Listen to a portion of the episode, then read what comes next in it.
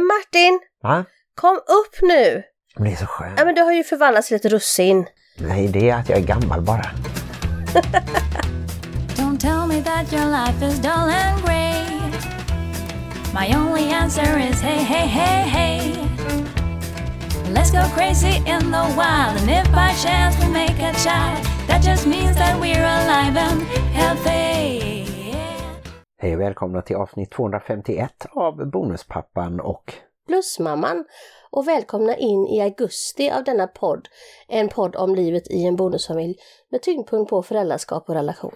vi sänder som vanligt i samarbete med Hallands Nyheter, dagstidningen i Varberg och Falkenberg med omnejd. Jag har alltid en väldigt nära relation med Hallands Nyheters reporter. Martin Ja Hermansson. just det. Jag har jobbat där i snart 25 år och eh, det är ju det första jag gör nästan när jag vaknar på morgonen det är att jag går in och kollar www.hm.se. Webben är ju öppen dygnet runt nämligen. Jag trodde du skulle säga att det första du gjorde var att gå ut till brevlådan men du är inte så gammal att du gör det. Nej, det första jag gör är ju att jag tittar in i min frus vackra ögon och säger god morgon. Nej, nu ljuger du faktiskt för att jag brukar oftast sova när du går upp. Så det är, om du liksom så här håller upp mina ögon med tändstickor eller någonting så var det en direkt och intensiv lögn. Det kanske var lite överdrivet. Jag tittar in i våran hunds vackra bruna ögon och säger ska vi gå ut? Och det Ja, vill men han det ofta. kan nog stämma mer med verkligheten.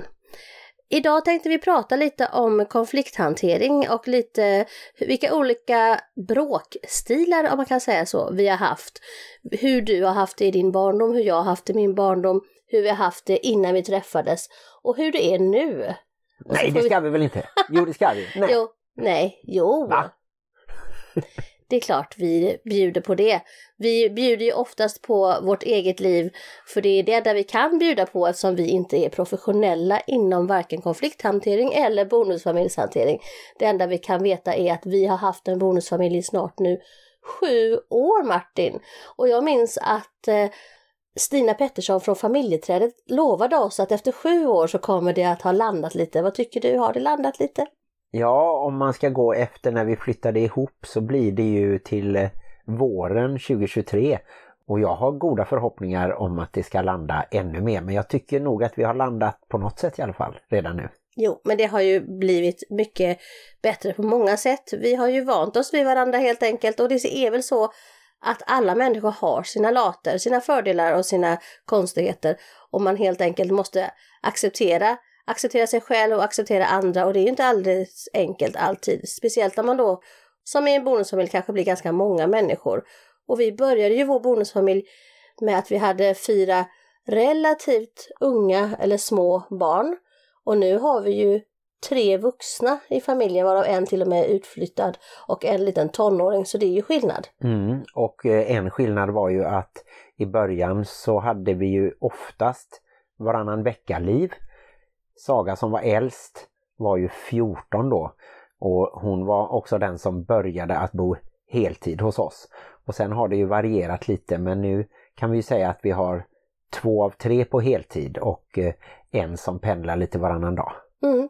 Jag tror man får inte glömma bort det här att livet, bara livet i sig är ju inte alltid en dans på rosor.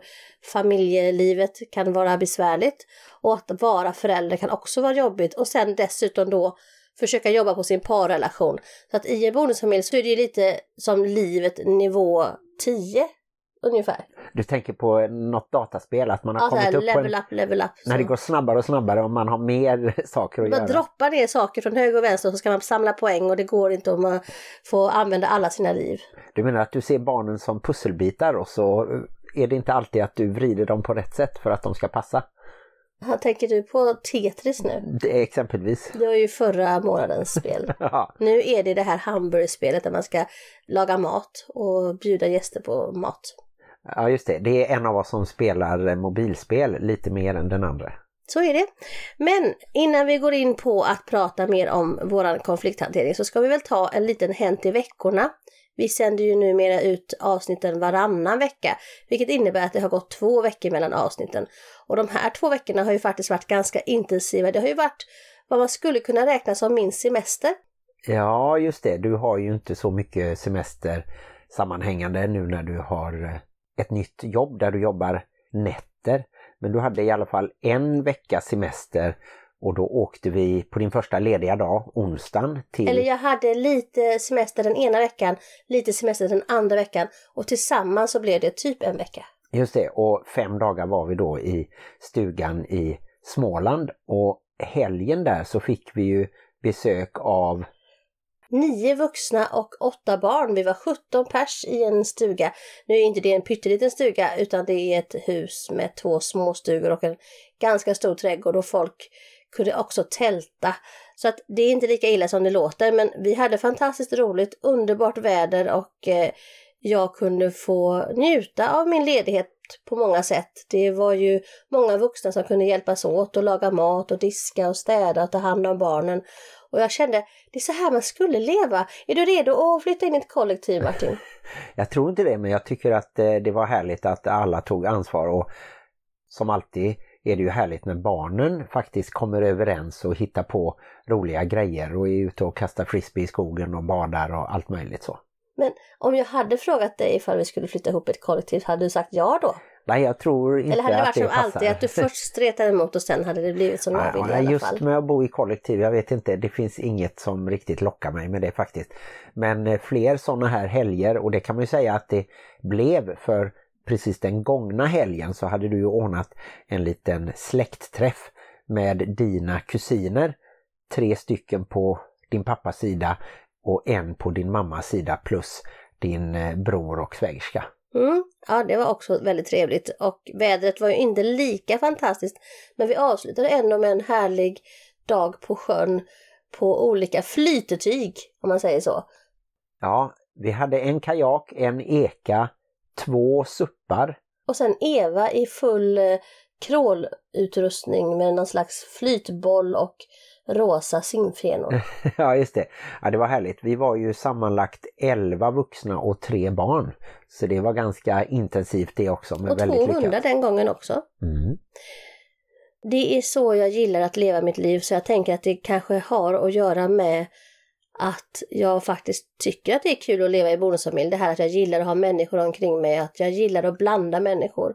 Jag tycker inte man måste dela upp det som precis nu då att när vi var i stuga första veckan så var det ju vänner både från förr och nya vänner och nu när vi hade släktträffen så var det ju inte bara från ena sidan utan från båda sidorna. Ja just det. Och det var väl också erfarenhet både av kärnfamilj och av bonusfamilj. Då kan man ju tänka att alla bonusfamiljer har haft en erfarenhet av kärnfamilj också. I alla fall nästan. Men här hade vi ju just den blandningen och jag tror kanske att det ökar förståelsen. Att det är då vuxna som faktiskt på ett ganska enkelt sätt kan ta hand om andras barn utan att det blir eh, krystat eller konstigt eller så. Mm.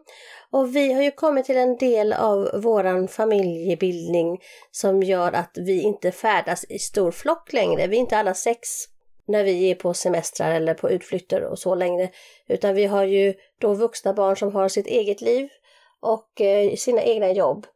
Så att jag tänker om vi tänker tillbaka några år så var det mycket frågan hur ska man dela upp somrarna och, och hur ska, vem ska vara hos pappa, vem ska vara hos mamma och allt sånt där. Och det har inte varit lika stort bekymmer nu utan det, den saken har ju löst sig på ett ganska naturligt sätt. Ja, och nu är det väl mer så att vi försöker locka med dem. Ja, precis. För att ni det är får roligt att en vara allihop. iPad om ni följer med. Nej, ni får wifi om ni följer med. ja, just det. Det är det enda som saknas i stugan kanske. Mm. Nej, men jag tänker att om ni nu sitter där ute och lyssnar och har kanske vissa bekymmer som känns väldigt intensiva och jobbiga just nu så är det inte säkert att det kommer vara så om två, tre år i framåt i era liv. Det ändras ju väldigt mycket och den erfarenheten har vi ju nu eftersom vi har gått igenom sju år av våra barns utveckling och liv. Mm, och två studenter avklarade av fyra, eller om man räknar med Kevin också, din tidigare bonusson, så är det fem studenter. Mm. Det som vi tänker är jobbigt nu kommer ju inte vara jobbigt om några år som att du tycker att det är jobbigt att våran son slänger de här eviga handdukarna på golvet. Ni som har följt med oss ett tag vet ju att Martin är gravt allergisk mot handdukar på golvet. Ja, jag kan väl förstå att om man slänger handduken i badrummet på golvet, men om man går lika lång väg ut i vardagsrummet och slänger den på golvet, då är det ju egentligen närmare att bara hänga upp den. Så att jag har inte riktigt klurat ut hur det hänger ihop där. Nej, men du har i alla fall starka känslor runt det. På tal om saker som förändras så kan det ju vara så att du ena dagen har en tonåring som inte vill se dig, tycker att allting du säger är jobbigt och man ser dem aldrig någonsin. Och sen kan det vara som när vi kom hem från eh, resan så fick vi ju små meddelanden från vår äldsta dotter som sa jag har saknat er, var är ni någonstans? Varför är ni borta så mycket? Jag vill åka och bada. Så då direkt när vi kom hem så åkte vi och badade. Och så det är ju väldigt roligt att faktiskt, man tänker, när man är mitt inne i den här tonårsgeggan, om man kan säga så, man tänker att man kommer aldrig ur den, så plötsligt så kommer man ur den och så har man en härlig, vuxen, underbar människa som faktiskt älskar och behöver en. Man kanske tror att ens tonåringar inte behöver en, men plötsligt så behövs man igen. Vi var bara borta två dagar och hon tyckte att vi hade varit borta alldeles för länge. ja, just det. Men det är lite samma som att man ena dagen har en tolvåring som stänger in sig på sitt rum och inte vill se oss eller prata med oss. Och en annan dag har vi en tolvåring som vill sova bredvid dig i sängen eller i soffan alldeles utanför vårat sovrum. Ja, vad vill du säga med all den här svaran? Det är att livet är som en rollercoaster och det går upp och det går ner och det går hit och det går dit. Men om man bara fortsätter framåt så kommer man framåt. Ja, om man bara spänner fast sig ordentligt så överlever man. Precis. Men har du någonting mer att säga om den här veckan? Förutom att du då kanske åkte iväg idag och eh, fick ledsaga min kära mor till eh, akuten för hon hade ramlat på hemmet. Ja, det är det väl senaste och där spelar det ju ingen roll att vi är en bonusfamilj för jag är ju lika mycket svärson till Ingrid ändå och eh, jag blir glad att jag kan hjälpa till och att hon har förtroende för mig. Nu hade ju hon då ramlat men antagligen inte brutit något men hon tyckte väl att det var lite onödigt att ambulansen skulle komma och så har hon eh, sin demens som gör att det blir lite snurrigt ibland men eh, det gick bra när jag kom dit och, och vi fick till slut Förstår prata med en ortoped. Ja, ja, absolut. Och jag hälsade från dig och sen så kom Håkan, eh, din storebror, också dit. Så att eh, allt gick fint. Mm. Det är skönt när man kan hjälpas åt. Men eh, då går vi väl in på våran diskussion om konflikthantering.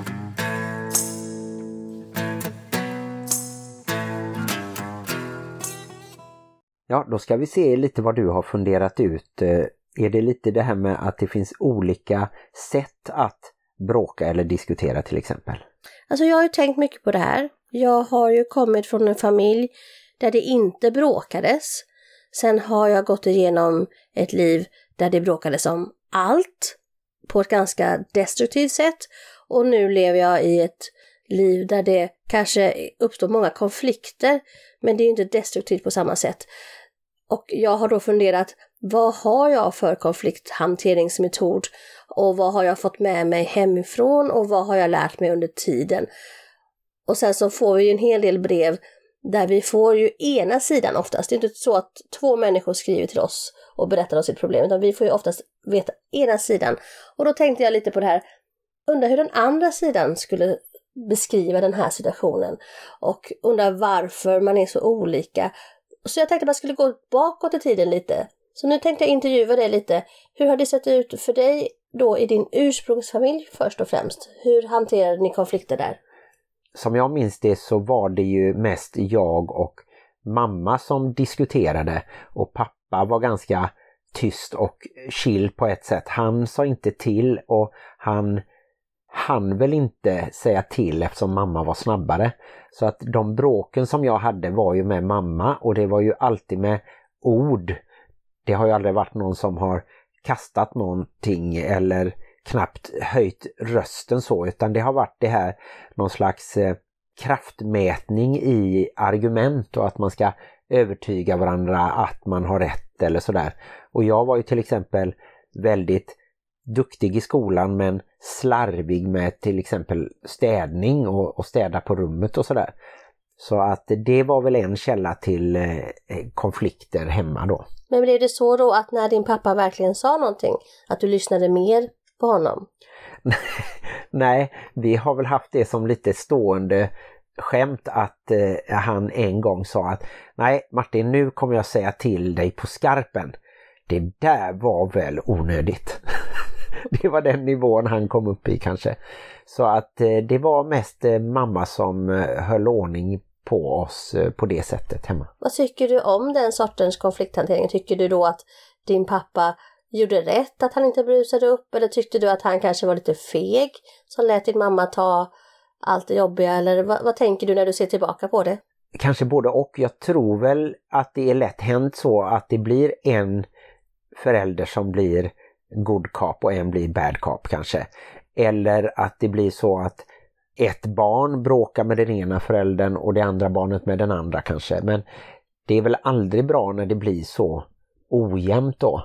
Och det är väl samma som att det är aldrig bra om det blir ojämnt att bara en person lagar mat eller en person städar eller sådär.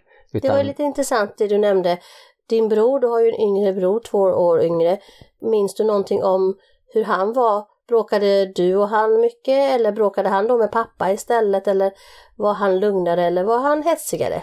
Jag vet inte, när vi var små då var vi ju båda två väldigt eh, intensiva och eh, ja, bråkiga vet jag inte men busiga kanske och det kan väl vara så att när vi bråkade då var ju David alltid mindre och två år yngre.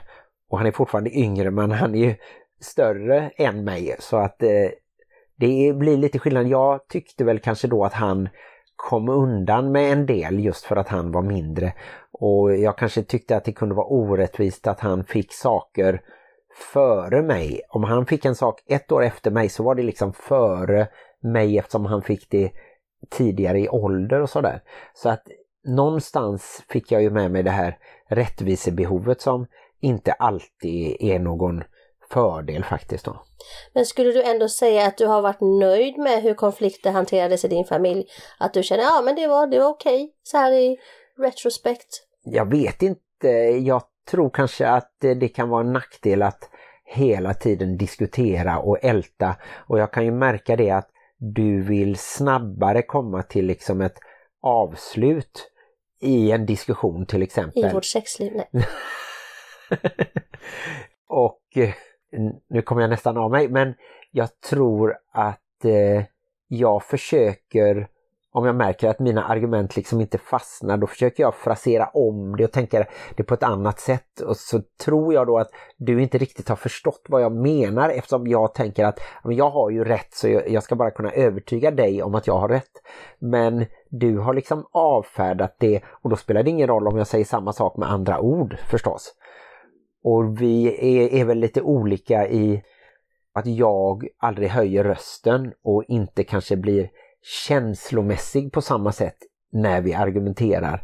Och det kan ju också då framstå som väldigt kallt. Att jag blir ungefär som en politiker som ska övertyga någon.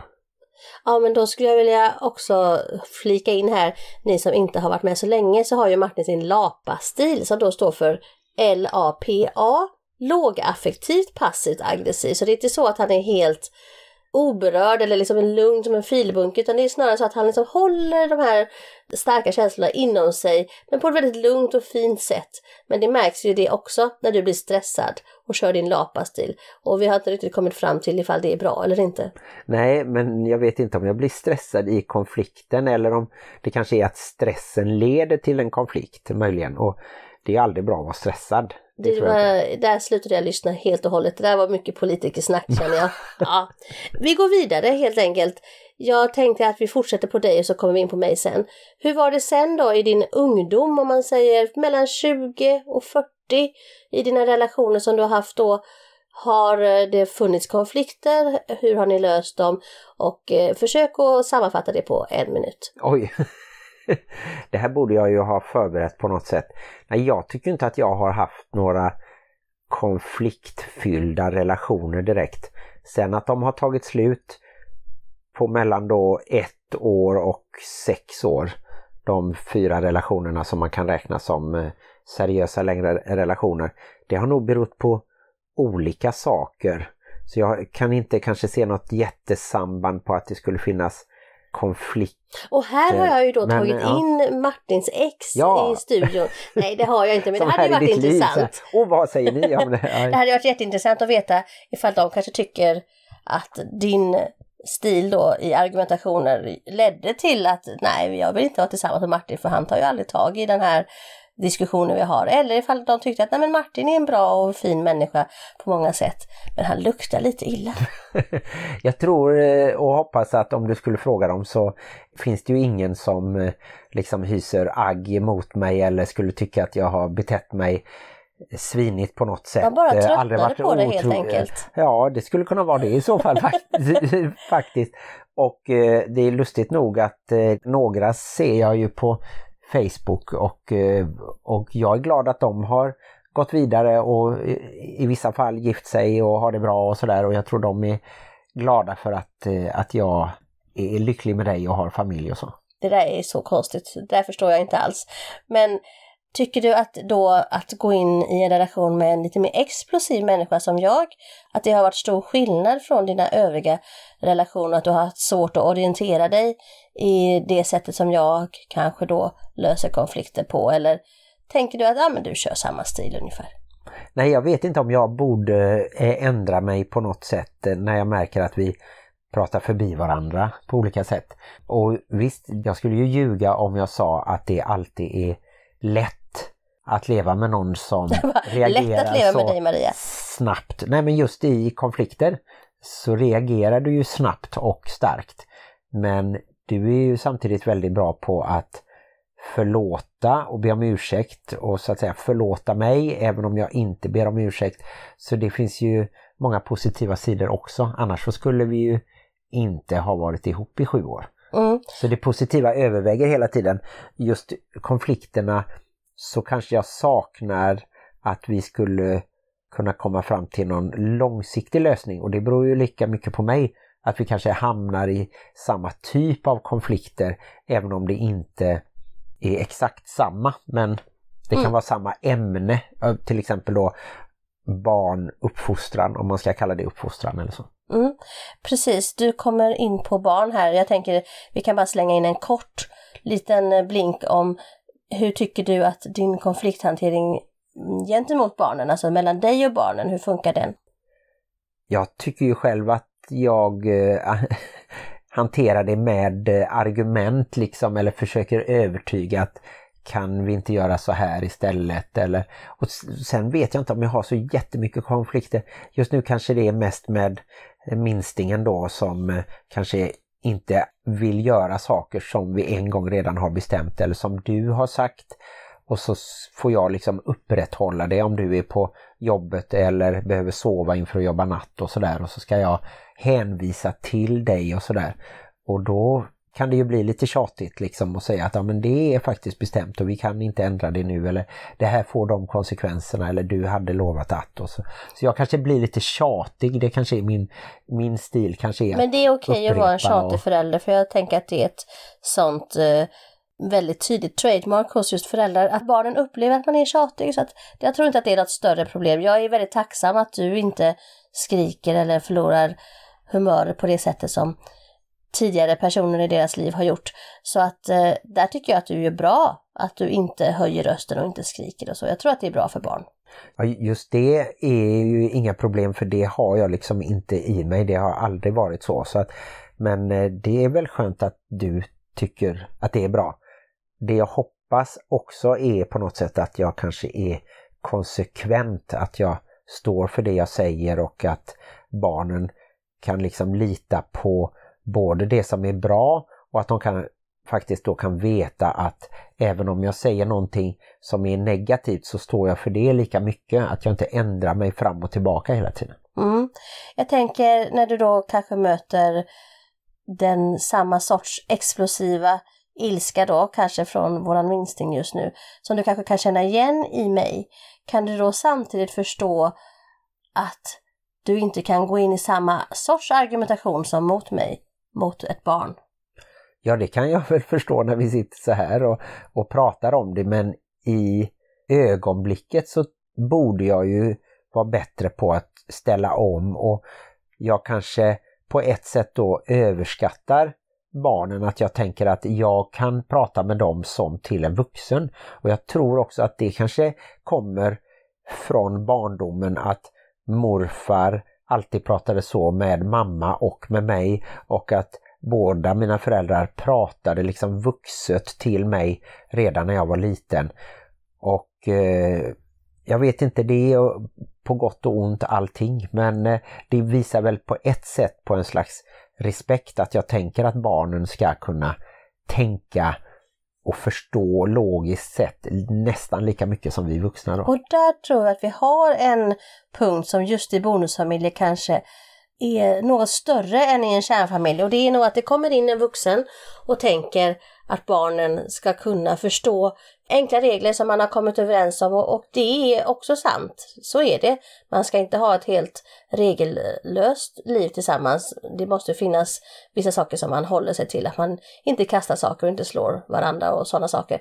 Men jag tror också att det finns lite brist på förståelse att ett barn inte kan dedikera sig på samma sätt som en vuxen till regler och till saker som kan verka logiskt och så. Så att vad jag har förstått och sett och märkt själv när jag har levt i bonusfamilj som bonusförälder och nu när jag lever med dig som då är bonusförälder till mina barn och även de brev vi har fått så är det det att det stora frågetecknet för bonusföräldrar verkar vara men vi sa ju det, vi bestämde ju det och det är väl så att det ska vara så. Och att just det är så svårt att förstå att ett barn är totalt ologisk ibland. Ja, absolut. Och jag vet ju att jag inte alltid upprätthåller det som vi har bestämt. Till exempel med våra städområden som vi har infört igen. Det har jag inte klarat av senaste veckan till exempel. Och då måste jag ju ge barnen det att de inte alltid kan eller hinner eller vill göra det som vi har bestämt. Men nu visar du ett jättebra sätt att hantera det här med konflikter. Det är att gå till sig själv och se vad har jag för brister och hur kan jag bidra med att överse andras brister. Så det, det är en jättebra grej att eh, inse att man själv inte är perfekt och då på samma sätt kunna förstå och acceptera att andra människor inte är perfekta. Men vi går vidare i detta. Nu har vi lite tagit Martins konflikthanteringsmetoder och jag ska snabbt breeza genom mitt liv. Och det börjar ju då med att jag har en storebror som är nio år äldre än vad jag är och mina föräldrar var ganska gamla när de adopterade mig och jag var tio månader när jag kom till Sverige. Så kan jag minnas min tidiga barndom att jag var väldigt liksom high and low. Jag var väldigt arg eller väldigt ledsen eller väldigt glad och väldigt eh, harmonisk. Jag var väldigt högt och lågt helt enkelt. Och det var inte riktigt samma sätt som mina föräldrar. Mina föräldrar är nog mer lika dig och dina föräldrar. De tar livet med ro och det har också varit så som du beskriver att mamma var ju den som fick ta de flesta dusterna med mig. Och då hade du ju också inte några fysiska bråk med din storebror. Det hade ju varit väldigt ojämnt om en treåring och en tolvåring slåss till exempel. Ja precis, jag har inte haft några bråk alls. Jag sa det till min kusin här nu i helgen och hon har ju en två år äldre syster och de har kanske haft mycket fighter och jag tänkte säga att jag har nog aldrig liksom ogillat min bror eller varit arg på min bror. Jag har kanske varit en jobbig lillasyster på många sätt och liksom velat hänga på hans rum och, och sådär. Och, och kanske gått och skvallrat till mamma om han satt på toa väldigt länge eller något sånt där. eller sov väldigt länge. Men jag har liksom aldrig hyst agg mot min storebror för han är så pass mycket äldre. Han har mer varit min stora hjälte ungefär. Mm, mm. Och det har ju också såklart påverkat mitt sätt att argumentera. Dels då kanske att jag känner mig ganska som en enväldig härskare, att alla gjorde som jag ville när jag var liten. Eller att det till slut blev som jag ville, ja men låt henne ha den då, mm, ungefär. Mm.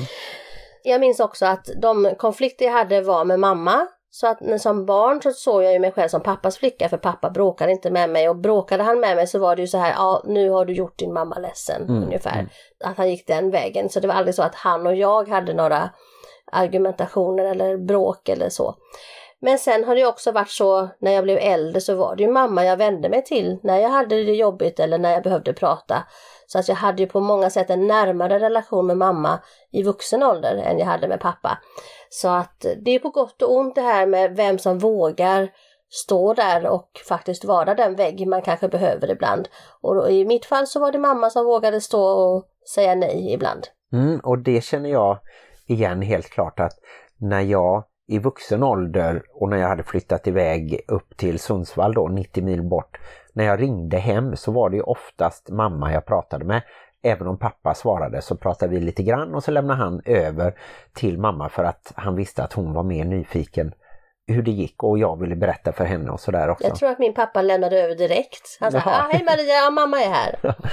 ja, så kan det vara. Sen glömde jag faktiskt säga att under den här perioden när jag och min lillebror var lite eh, halvgalna eller helgalna så minns jag faktiskt att ända upp i mellanstadiet där i fyran och kanske femman så hamnade jag i några bråk i skolan faktiskt.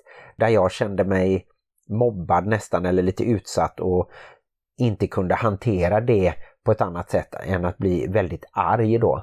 Och ehm, skrika och vid något tillfälle säkert har jag, men det var nog i första klass, så kastade jag en sten som inte träffade. Men jag kastade ändå en sten mot Pippi för att han hade tagit fotbollen som vi skulle bära in efter rasten och sådär då. Så där det kunde jag inte finns hantera en liten min... inre huligan i dig i alla fall. Ja men då hade jag väldigt kort stubin och på något sätt känns det som att jag fick ur mig den ilskan på det sättet. Så nu har jag liksom inte tillgång och det tycker jag är skönt att jag har liksom inte den tändningen att jag kan bli så arg att jag skulle bråka med någon fysiskt. Däremot så skulle jag säkert kunna säga något elakt. I alla fall om jag gick en bit bort först eller så. Ja, nej men det är sant, man har med sig saker i bagaget och det är det som gör att när man då träffar en annan människa så har den andra saker med sig i bagaget. Men jag tänkte vi skulle fortsätta prata om mig, även om du tyckte att vi skulle prata om dig igen. det här sättet då som jag fick leva mina första, vad ska vi säga, 10-12 år i skyddad verkstad kanske faktiskt var väldigt trevligt men gjorde kanske mig lite dåligt rustad inför att ha argumentationer med andra människor eftersom jag alltid fick som jag ville när jag var liten då. Mm. Och sen i mitt första äktenskap så fick jag fortfarande ganska mycket som jag ville. Så att det gick ju bra. Sen kom jag då i en relation med en person som då hade andra saker med sig i sitt bagage och där blev det ju lite som att en tornado mötte en vulkan brukar jag säga. Och en tornado och en vulkan de kanske förödar världen på olika sätt. Men vi har ju ändå kommit in i ett samhälle där vi har bestämt oss för att man får inte skada andra människor helt enkelt. Så att även om jag kanske på många sätt har varit arg och jag har varit eh, obstinat och velat få som jag vill så har jag ju aldrig skadat andra människor på det sättet som jag då blev skadad i den relationen Mm. av den här personen som då hade sitt lite speciella sätt att få som han ville. Och eh, där gick vi ju över gränsen kan man säga. Tillsammans får man väl säga också eftersom jag stannade kvar i den relationen i sju år. Hela det skulle kunna ta en hel vecka att prata om så att det ska vi inte gå in djupare på. Men det sättet att hantera konflikter var ju totalt inte bra. Har det inneburit något för ditt sätt att sköta konflikter nu? Eller har det ännu mer påverkat dig hur du tar emot en konflikt så att säga? Din reaktion, inte hur du reagerar in i konflikten utan hur du liksom tolkar när någonting uppstår. Jag tänker lite så här, ibland kan jag vara förvånad över mig själv när jag är i konflikt med dig. För jag tänker att så som jag levde i mitt förra liv så borde jag ju vara väldigt rädd i varje konflikt egentligen och egentligen alltid ge med mig och alltid låta dig få som du vill för att inte råka illa ut. Men jag tänker att det som jag fick med mig när jag var liten, att jag blev respekterad, att jag hade en åsikt och att jag då ofta faktiskt fick som jag ville, är det som är den största grundstenen i mig. Så att jag levde då i sju år med att alltid råka illa ut så fort jag hade en åsikt. Det har inte haft lika stor inverkan på mig som att jag faktiskt fick ha en åsikt när jag var liten. Så därför tror jag att jag i en relation med en sund person som du faktiskt vågar stå för min åsikt och våga säga vad jag tycker och våga visa att nej men så här vill jag inte ha det. Så jag tänker att även om mycket i mig tog skada under den tiden så finns det en kärna i mig som ändå vågar stå upp för mig själv. Mm, det är väl jätteskönt och så som jag uppfattar det så har väl du aldrig varit rädd för att jag skulle skada dig på något sätt? Nej men det visste jag ju ganska tidigt att du var en helt annan sorts person. Och märkte också tidigt att du inte alls hade de triggerserna som mitt ex hade till exempel som svartsjuka och att uh, kunna vilja bestämma över en annan människa och så här. Mm. Så jag känner kanske att jag har inte haft det behovet av att jag vill bestämma över någon annan utan jag har mer haft ett behov att jag vill bestämma i mitt eget liv. Det. Och det är en viss skillnad. Mm. När man känner att man måste kontrollera allt och alla andra runt omkring sig, det är då det kanske blir lite dysfunktionellt och hur man då hanterar det. Om man faktiskt då fysiskt och även psykiskt försöker få andra människor att göra som de vill. Då är det inte så sunt. Och då om vi ska knyta ihop den här säcken av hur man ska hantera konflikter så tänker jag att man kan dela upp konflikter också. Det finns ju de här små konflikterna som eh, har du inte tömt diskmaskinen, eh, klassiska fälla ner toalocket. Jag vet inte vem av oss som gör det minst, jag tror att det kanske är jag. Ja. Men sådana små saker som är ganska naturliga och ganska vanliga och inte behöver vara några större grejer om man inte gör dem till större grejer. Jag tror att det är en del av att leva i relation, det, så ska det vara, det är inget konstigt. Men sen så finns ju de kanske mer djupliggande konflikterna som är större, skapar större som avstånd mellan människor och kanske också skadar relationer på ett annat sätt. Och där kan man ju behöva ta hjälp utifrån i vissa fall. Och det är absolut inget fel på det och det kan vara väldigt nyttigt att höra en annan människa. För ibland så kan man ju ha fastnat i att man säger samma saker då. Eller som Martin säger samma saker på olika sätt. Som han be- berättade här innan. Och då kommer man kanske ingen vart. Och då rekommenderar ju alltid vi att man tar in en tredje part. Mm, det stämmer det. Hade du några speciella konflikttyper som du kunde avsluta med? Ja, men vi har ju faktiskt gått igenom en hel del olika. Vi har ju då, om vi ska ta då som din pappa och min pappa, den kanske mer undanvikande konfliktmetoden. Och den kan ju vara bra för att i stundens hetta så kanske det är bra att inte gå djupt in i en konflikt utan kanske undvika det. Men om man undviker konflikten helt och hållet så är det kanske inte så konstruktivt i längden. Mm. Sen har man kanske den då som faktiskt, ja men jag tar konflikten, jag står här och, och då kan vi väl ta våra mammor då. Vi kan väl säga att de ändå gjorde det på ett bra och sunt sätt.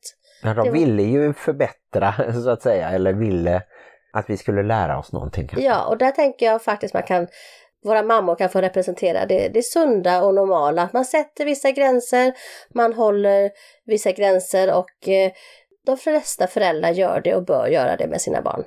Mm. Och sen så kanske man har den då konfliktpersonen som tangerar det som är dysfunktionellt. Och då kan ju jag få representera det då. Att jag kanske reagerar starkt, jag kanske också höjer rösten ibland och jag kanske också reagerar med mina känslor. Kan bli ledsen och, och sådär. Men att det ändå inte är så att jag går in för att skada någon annan eller, eller försöka styra någon annan. Eh, Och den konflikttypen kanske då kan få det positiva med den är väl att man ändå står upp för sig själv och försöker liksom, jag vill kunna bestämma mitt eget liv och så. Men man kanske också kan tänka att det här med att höja rösten är ju aldrig effektivt i längden. Den som skriker högst ska vinna. Det är inte så jättebra.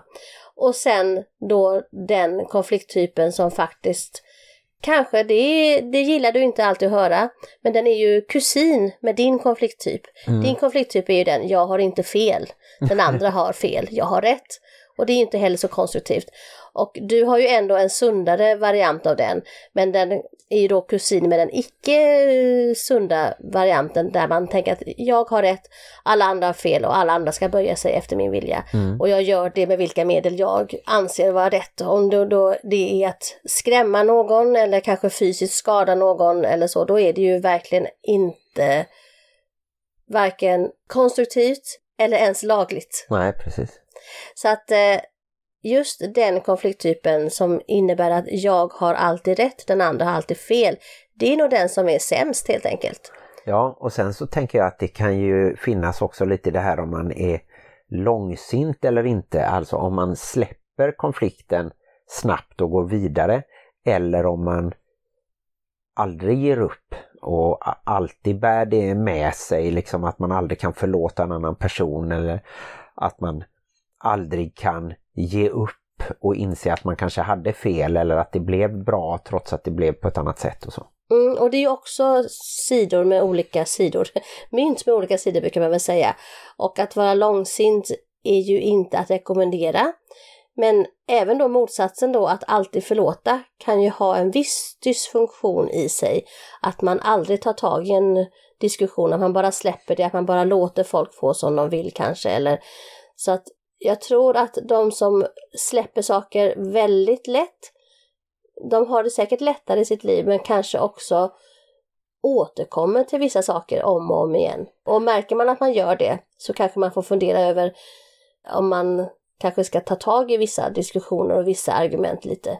Det blir ju lite som att sopa det under mattan eller att man då kanske samlar upp till någonting där man kanske märker att man inte har respekterat sig själv tillräckligt om man har gått med på saker som man egentligen inte vill.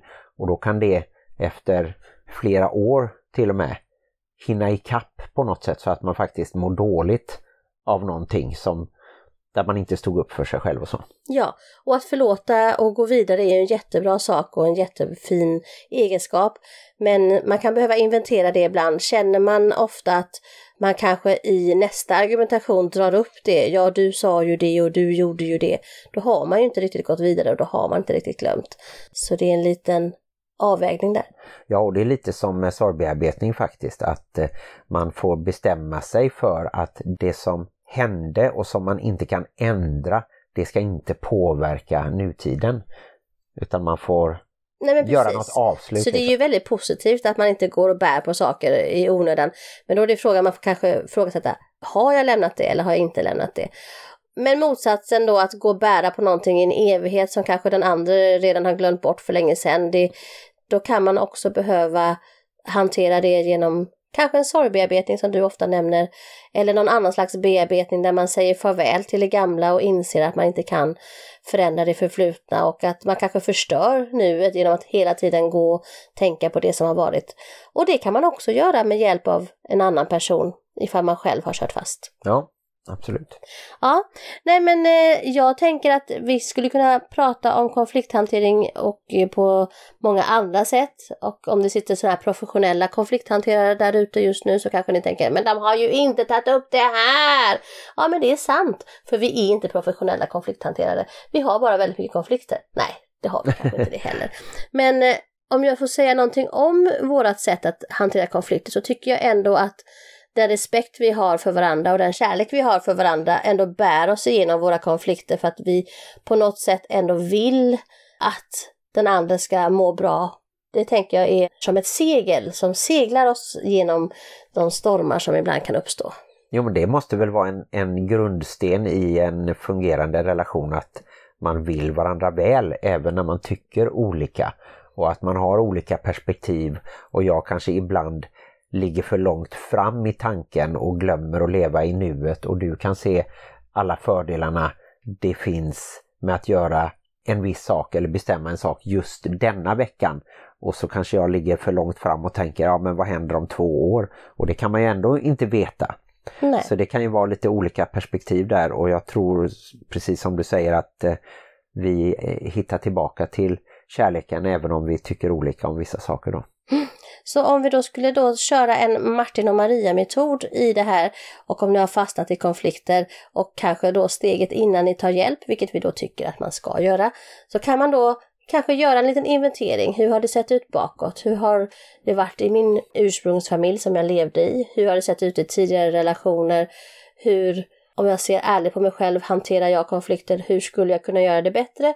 Och vad är vi faktiskt bra på? Det är viktigt att komma ihåg att det är bra att fokusera på vad man gör bra.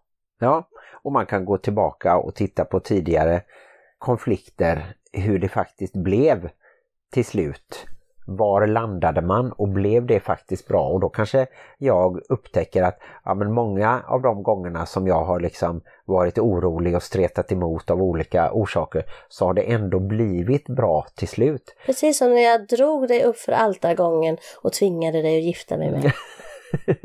ja, det var en fantastisk eh, dag och har varit eh, snart tre år faktiskt. Vi firar läderbröllop om två veckor. Men jag tänker låter även sexigt. på...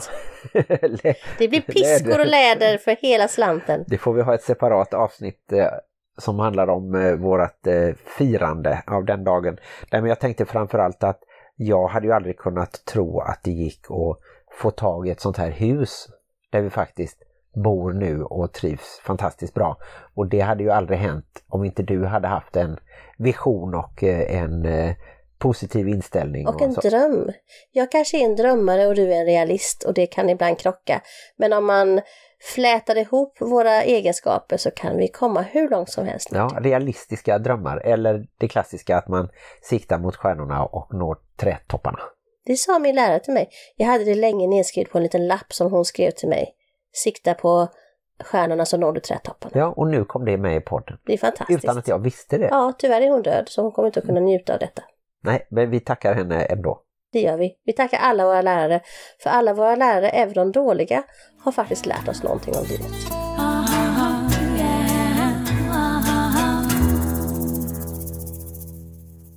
Och nu innan vi avslutar avsnittet så ska vi hinna med en high and low. Vad har varit höjdpunkt för dig de senaste två veckorna? Om jag ska vara riktigt sådär tråkig så ska jag ju säga att höjdpunkterna har ju varit våra fantastiska helger med vänner och släkt och annat. Och då får ju lågpunkten vara hur låg jag blir efteråt när eh, det hela är över. Men det var lite fegt tänker jag. Så att jag säger min höjdpunkt var när vi var i Småland med våra vänner den helgen. Och lågpunkten, det är när du hakar upp dig på små saker som inte spelar någon roll egentligen. Som handdukar till exempel. Ja visst, men det köper jag. Jag tycker också att det har varit eh, fantastiskt. Eh, och jag tycker att det var så många ögonblick så jag har också svårt att välja ut något enskilt eh, av de här två helgerna. Men att det finns ett sommarhus som vi kan använda som farfar byggde då 1943. Så det är 80-årsjubileum nästa år.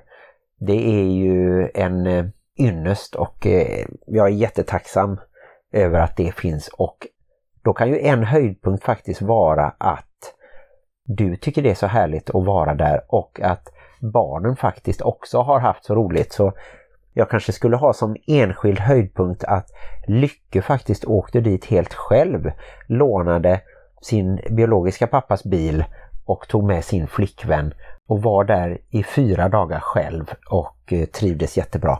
Så det tycker jag var som en bonus. Så att Lycke var nästan både din höjdpunkt och din lågpunkt då? Eller han var din höjdpunkt och min lågpunkt för det var ju han som hade slängt handdukarna.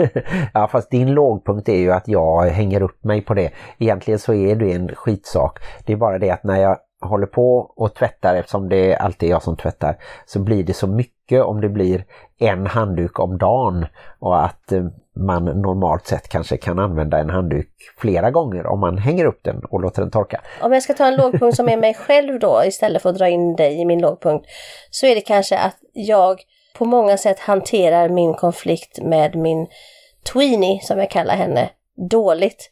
Och jag tror att många kan känna igen sig i det jag säger nu. Det är nog för att vi är så lika. Vi exploderar båda två och sen så är vi väldigt kärleksfulla och goa mellan varven. Och jag som är vuxen då borde kunna hantera det bättre och inte liksom gå in i hennes tonårsilska utan kanske se det mer med kärleksfulla ögon. Så att det får vara min lågpunkt att jag inte kan vara vuxnare i vissa sammanhang. Mm. Och då får min lågpunkt helt utifrån baserat på hur jag vill vara. Det är att jag de här två veckorna minst två gånger som jag minns tydligt och säkert ytterligare några gånger där jag inte riktigt har märkt det tyvärr att jag har stressat ett av de andra barnen som eh, har det lite jobbigt när till exempel jag ändrar på saker eller när jag blir stressad så smittar det av sig och så. Och det tänker jag att jag måste bli bättre på att eh, känna av situationen och liksom hinna överväga ja, men hur ska jag säga det här eller måste jag säga det exakt nu och så. så att, Annars kan du bara titta på din fru så ger hon dig blicken. Ja, just det. Blicken som betyder sluta nu. Så sluta med allt du gör, vad Ja. du än gör just nu. Bara sluta. sluta andas. Ja nästan, nej du behöver inte sluta andas men så, sluta dra dåliga skämt, sluta liksom bara sluta prata, bara sluta. Det är blicken. Ja. Men jag har, antingen så är det jag som inte har fulländat blicken än eller så är det du som bara vägrar titta mig i ögonen när jag ger dig den. Just nu tittar jag dig i ögonen och eh, om någon av er som lyssnar på det här känner igen er i någonting eller om ni vill kontakta oss och ge oss tips om någonting, till exempel en person att intervjua eller en bok att läsa eller så ställer ni en fråga till oss på sociala medier. På Facebook och Instagram hittar ni oss på Bonuspappan och Plusmamman eller bonuspappan.plusmamman och vi har även en mailadress som är väldigt lång men inte särskilt svår, nämligen Bonuspappan.plusmamman snabelaggmail.com Tack för idag. Vi hörs igen om två veckor. Glöm inte att livet i bonusfamiljen kan vara besvärligt. Men också härligt. Hej då! Du glömde säga att det finns en grupp som heter Bonusfamiljernas diskussionsgrupp. Just det, jag har varit eh, lite dålig på att svara mm, under de senaste mm, i år. Jag tänkte säga, du är alltid dålig på att svara. Ja, men den är är, härlig faktiskt. Det är över 800 personer nu på Facebook i bonusfamiljernas diskussionsgrupp. Men det jag ville säga var att man måste skriva in ganska exakt Bonusfamiljernas diskussionsgrupp för att kunna hitta gruppen. Jaha. Och hittar man ändå inte gruppen så skriv till oss på bonuspappan.plusmammans Instagram till exempel. Där är det lättare att hitta oss. Så kan jag skicka en länk. Ja, just Mycket det. lättare. Ja, och man kan även ställa frågor anonymt ifall man tycker att det är känsligt. Och så kan man ändå se alla svaren då. Och Och man kan gå också in själv. svara anonymt blir det ju då. Ja, just det. Så att det, Det står bara det en, att det är en gruppmedlem. Ja, Ja, nej men då så. Nu ska jag sova. Hej då!